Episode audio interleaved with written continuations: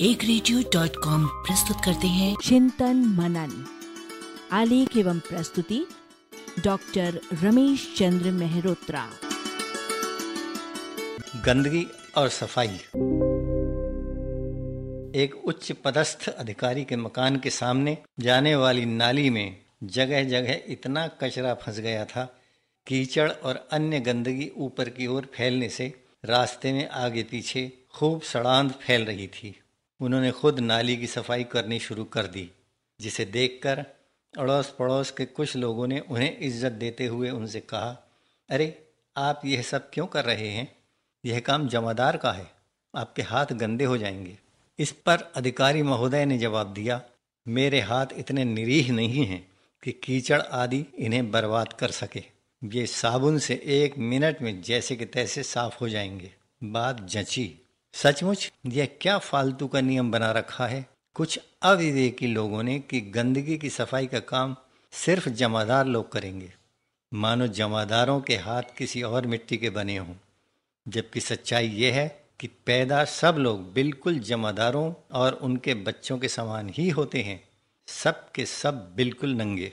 यदि सफ़ाई करने वाले व्यक्ति किसी कारण से कुछ दिन हड़ताली तौर पर नहीं आते हैं और आप खुद सफ़ाई करने के काम को इतना हल्का मानते हैं कि उससे आपका स्तर एकदम ढह जाता है। तो आपके सामने यही विकल्प बचता है कि आप सड़ांद को सूंघते रहिए, क्योंकि आप अपना मकान तो उठाकर किसी और जगह ले नहीं जा सकते। यहाँ पराधीन सपने सुख नाही को व्यापक संदर्भ में सोचा जा सकता है, जिसका भावार्थ निकलता है कि सुखी रहने के लिए स्वाधीनता अनिवार्य है। लेकिन आदमी का हर मामले में स्वाधीन और आत्मनिर्भर रहना संभव है क्या? नहीं। तो फिर यह कि जहाँ जहाँ भी वह पराधीनता की बेड़ियों को तोड़ सकता है वहाँ वहाँ उन्हें तोड़कर अपने को परवशता अर्थात गुलामी से मुक्त रखना सीखे।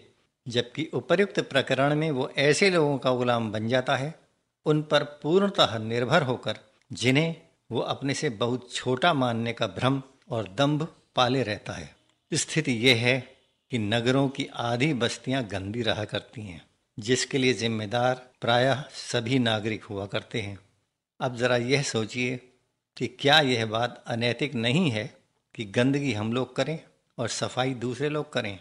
इसी प्रकार गंदगी सब लोग करें और सफ़ाई कुछ लोग करें। सफ़ाई करना किसी भी पूर्वाग्रह मुक्त दृष्टि से गंदी बात नहीं हो सकती। माँ बच्चों की और नर्सें मरीजों की परिचर्या में क्या कुछ नहीं करती। हम भी अपने शरीर की हर गंदगी को खुद साफ़ करते ही हैं। इसलिए यदि हम झूठी शान और भोंडी परंपरा को छोड़कर आवश्यकता अनुसार आसपास की भी थोड़ी बहुत सफ़ाई करने की हिम्मत जुटा लें तो हमें उससे तत्काल मिल सकने वाला सुख ढूँढने के लिए किसी और के पास नहीं दौड़ना पड़ेगा।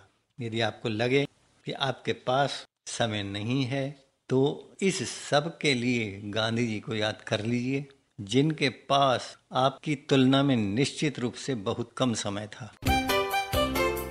एक रेडियो।